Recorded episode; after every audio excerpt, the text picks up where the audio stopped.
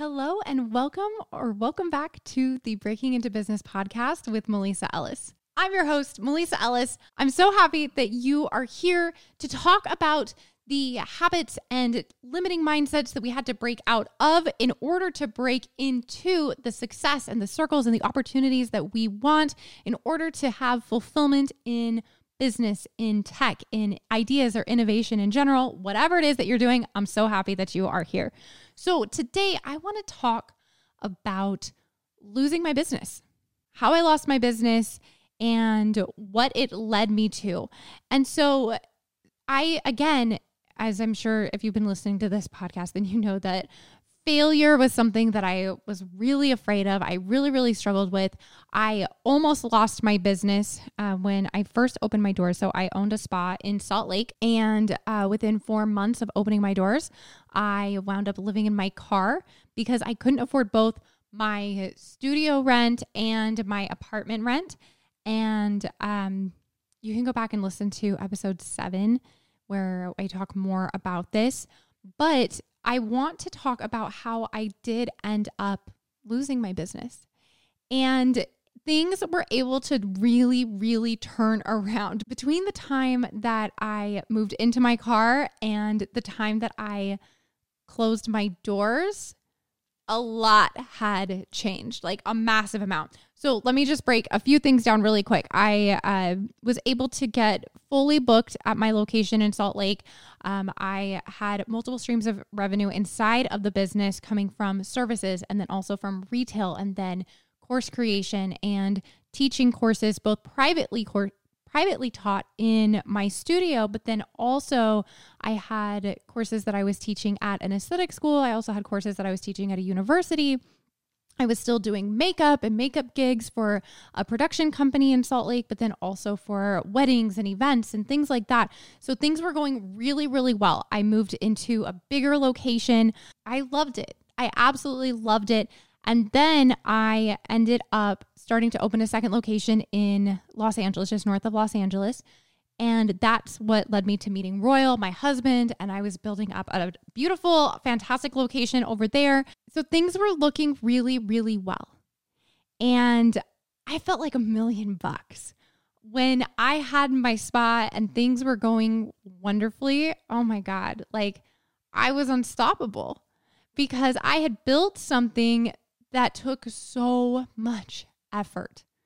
I almost lost it.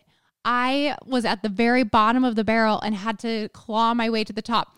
I was just watching the movie Catch Me If You Can with Royal the other day.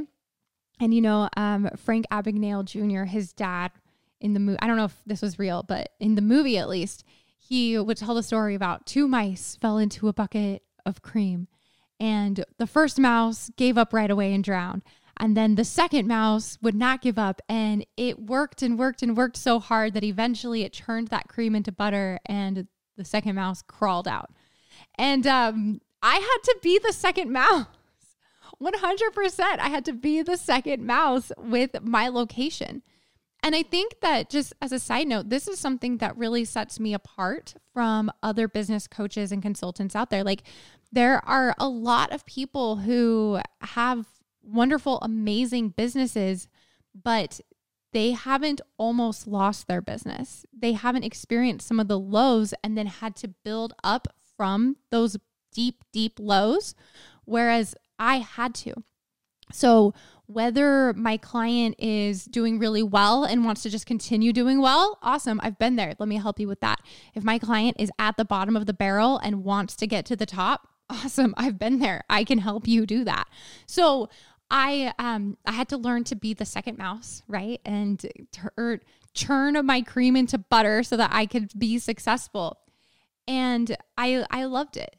Um and I thought that I was never ever ever going to do anything else because I had incredible clients and you know, it took a while, but by the time I ended up closing my doors, I didn't have a single client that I didn't love. I loved all of my clients. They were all super high quality, respectful, incredible people that I had amazing working relationships with. Um, I just, it was great. I was I'm really proud of what I was able to build in those, let's see, probably 18 months, 2 years. But as I was opening my second location in Los Angeles and I was traveling back and forth, um, I spent the majority of my time in Salt Lake because that's where I had the bulk of my clients. But I was flying to LA every three weeks to work on clients there. And during this, like I mentioned, I met Royal. We met at the airport. And um, I started kind of falling in love with him. I was like, what is this feeling? Like, I don't know. So I would see him when I would go out there. And finally, it just got to the point where we were getting really serious in our conversations. And it was like, are we real? Are we doing something here? What's going on? So, for my upcoming trip that I had planned to go to LA, um, this was in January of 2017. I thought, you know what? I need to spend some serious time out there. So I'm not going to fly. I'm going to drive out there, have my car. Uh, I'll stay with my auntie up in like north of LA. And then I'm going to spend some real time with this guy and see what the deal is. So while I was there, Royal and I were having a great time. I was seeing clients. Um, I remember one day I did a chemical peel party at my best friend's house in West Hollywood. Like I was working it, working it, working it. And then the day after the chemical peel party, I was driving down the 405 in LA to be able to meet up with Royal. We were going to go to Knott's Berry Farm. Uh, so it was like 5:15 in the morning because I was trying to avoid all the traffic. And I got hit by an, an 18 wheeler on the 405. And I was in my little Saturn Ion, the same one that I had lived in. And I remember when the it impacted the first time because it hit me kind of like twice. Like it hit me once almost in like a pit maneuver type uh, hit.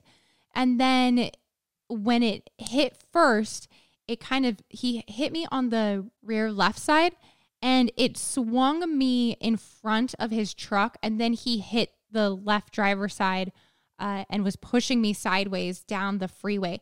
And I remember the first hit, I was like, whoa, what's going on here? And then the second hit, and I looked through my driver's side window into the like the grill of his truck. And I was like, I don't have time to die today. like that's what came to my mind. I don't have time to die today. I had a packed schedule for that day. And I just was like, okay, I, I don't have time for this, but I guess this is it. So eventually, he, the driver of the 18 wheeler, he heard some noise. He's like, what's that sound? And looked over the front of his truck and he was like, oh my God, I'm pushing a car. So he slammed on his brakes. When he slammed on his brakes, then I, it just catapulted me and I just went like circle, circle, circles down like the side of the freeway, was hit by another car, and then wound up in the carpool lane, like halfway in the carpool lane and halfway in the shoulder. Unfortunately, I didn't hit the barrier. Like I stopped before I hit that median. I don't know how, y'all. I'm so, so, so grateful. Like it was bad, but it could have been so much worse. So the first thing is Stella, my Saturn Ion. She saved my life, y'all. Like she already let me live in her twice, and now she now she's saving my life in this car accident situation. Uh, but I was I was banged up. It was it was pretty bad, and you know when it happened, um, I was just there on vacation. Like I was supposed to be back just in Salt Lake just a few days later, and um, I didn't end up being able to travel for I, it was like three or four weeks after the accident happened. And Royal and his family just completely took me in. I hardly even knew his parents at that point. And I mean, his mom was taking me back and forth to the ER and yelling at doctors for me, you know, and all this kind of stuff. So on on that side of things, long story short, it helped us like continue and solidify our relationship. We fell in love. It's great. We got married, whatever. But as far as my business goes, it, this was the beginning of the end, essentially. So I at first I thought, okay, I'm going to get better really soon. So I reached out to some students that I had who I had taught them lashes and everything. I was like, "Hey, could you take on my clients for a little bit?" So I told I reached out to my clients and I was like, "Hey, I've been in a car accident. I need you to go and book with this person for the time being." Well, then it just was not getting better. And I I was in physical therapy for like 9 months after the accident. Like it was crazy. It was absolutely crazy.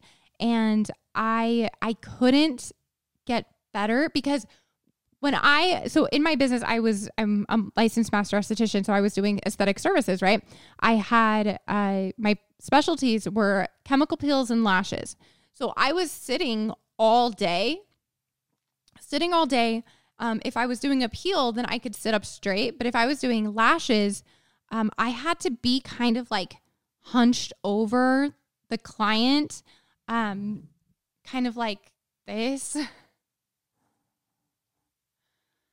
working on them. And it was really it was really hard. Um for those of y'all listening to the audio version i just was like hunched over. That's all.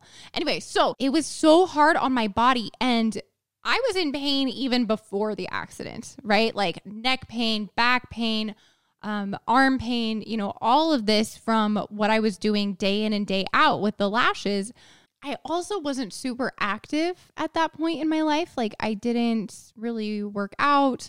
Um, I, I kind of I pretended, right? I pretended to work out. And so I wasn't caring for my muscles.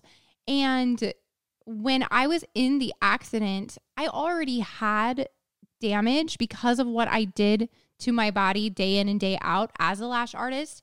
And then when with the impact and everything, I mean, it was just too it was too much. So I didn't have any broken bones. I didn't have any internal bleeding. Like, thank God.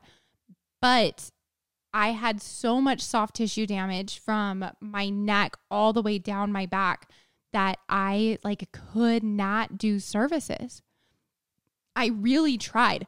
After, let's see, the accident was January 17th. Uh, no, excuse me, January uh, 9th of 2017. And I started referring my clients to other people because I thought, okay, it'll be, you know, a couple weeks probably before I'm ready. And then I ended up moving to LA in February because, like I said, Royal and I fell in love, whatever. Uh, so I moved to LA. And then in March, I was like, hey, I need to try to figure this out. Like, I've got to, I've got to get back to work. So I flew back to Utah and I had already signed my lease over to somebody else um, I I knew that there wasn't any point in me keeping it because I could kind of tell that things were gonna go downhill, essentially. So I flew back in March. I rented a room from somebody temporarily and I started doing lashes again and it sucked. Like it was really painful. And there are a lot of things that I've worked through pain to try to, you know, achieve whatever it was that I wanted to achieve yeah, this this wasn't working this time. It was really really bad. And so I flew back and forth to Utah a handful of times trying to make it work. And then I even got a job uh, in the Valley in LA trying to do lashes there and I just y'all it was bad. It was really really bad. So I started realizing that I needed to do something else. That I wasn't going to be able to have my business anymore. And it was hard. Like, I ended up going in a completely different direction, which maybe we will need to talk about in another episode. Um, but the thing that is the hardest for me now is looking back and seeing all the things that I could have done differently to not lose my business. Like, I could have hired more people so that when I was um, when I was injured, it wouldn't have been a big deal because other people on my own team could have jumped in and taken care of my clients. Um, I could have just waited for myself to heal and continued. Um, I I mean, there's there's so much I could have like just focused on teaching classes primarily, or I could have um, I don't know, y'all like I think the biggest thing is knowing that if I had hired, I wouldn't have lost it. And there was a time shortly before the accident when I was like, all right, my books are full. Everything is going really well. It's time for me to scale. I need to start hiring. But prior to that, and I, I started really looking and was trying to, um, like, I was interviewing and trying to hire more people. Um, but prior to that, I one day had a gal walk into my studio and I really liked her. Uh, she was like, I just graduated from aesthetic school. I am looking for a job. And I don't know, there was just something about, you know, your name just stood out to me. I came up here just to see if there's any chance that you're hiring. And I was like, yeah, I, I am actually. I need to be hiring right now. And I sat down and chatted with her for a few minutes and I really liked her. I could tell that she and I would have worked really well together. And um, I could tell that my clients would have really liked her. And so I scheduled her for a working interview just to kind of get a feel for her lashing, how she could lash. And then I talked myself out of it because I was so afraid. I was afraid that, you know, what if this isn't the right time? And what if I can't keep my books, her books full enough yet? And what if I can't pay her enough? And I don't know how to be a manager. Like, well, yeah, I do. I've managed in the past, but is this different now that it's my own business? And I came up with every excuse in the book. And then I just like psyched myself out and I canceled the working interview and I never talked to her again. And then it was like months and months and months before I decided, okay, no, wait, yeah, I actually need to hire. And then boom, too late. I got hit by an 18 wheeler. So I think about if I hadn't let fear keep me from bringing this woman into my team, I would have continued to hire. I would have continued to grow. I would have allowed my business to scale in the way that it needed to so that if when I was in that accident, I never would have had to walk away. Now, as I've mentioned before in a previous episode, I love my life. I love where I am. I love the business that I have today. I wouldn't have any of the things that I have now had I not lived the exact life leading up to this that I did. So I I don't have regrets in the sense that I wish I could go back and change everything. I'm just glad that I get to look back and realize what I could have done differently. So now I can help you do things better. Like that's why I coach. That's why I work with the spas that I do, is because I can see the things that I did that held me back. And I want you to avoid all of that. I want my clients to have, you know, a billion times more success than I had. So as you're listening to this, what are you not acting on that could help you grow your business in a way that maybe you need? Like, what are you letting fear keep you from doing? Because I I let fear keep me from scaling my business and bringing on help and then I lost everything. I had to shut it all down. So, and obviously, you know, I hope God, I hope that you never end up in a car accident I hope that you never are in a situation where you have to close your doors. But in order to avoid it, the closing of the doors part, obviously, a lot of times car accidents, they're accidents. Like we can't always control that, right? Um, but what's the team that you're not hiring, figuratively speaking, right? What are you not doing that could help you grow, that could help you solidify your success, that could help you achieve more than what you thought you were going to achieve in the first place. Like, what is fear keeping you from doing? And I don't want you to let fear win. Like, push past it. You know, they say, oh, you got to have courage. And courage isn't bravery. Courage and bravery are different things. Bravery is just like being brave and not being afraid. Courage is taking action even when you are afraid. So if you're afraid, it's okay. Just don't let it control you.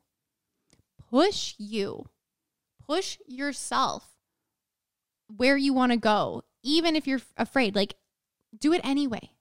And you don't have to have courage all the time. Like, you don't have to have courage 24 7 to figure out how to keep moving. You just have to have courage for a few minutes.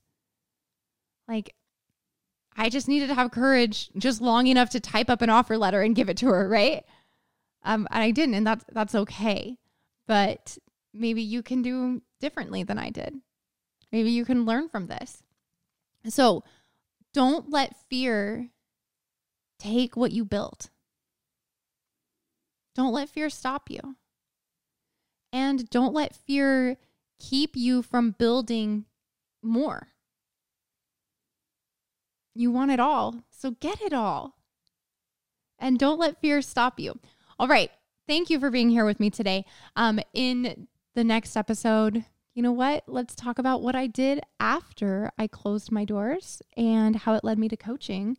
And I appreciate you being here. If you have any questions, um, I would love to hear about what you're doing to overcome fear in your life, or if there's something that you know you need to do, but you've been afraid of doing it. I want you to, like, as soon as this episode is over, go and do. Actually, don't wait for the episode to be over because it's basically over. Just end the episode now and go and do it. And then send me a DM or an email so I can hear about it. Like, I want to know what you're doing to push past fear and create the success that you want. So, email me or send me a DM. For a DM, it's at M'Lisa Ellis. That's M'Lisa without the apostrophe at M L I S A E L L I S. And then email Melissa at melissaellis.com. Again, without the apostrophe. But y'all are amazing. I'm so grateful that you are here listening to this episode. I appreciate the support. Please be sure to subscribe, um, leave us a five star review on Apple or Spotify, and I will see you in the next episode.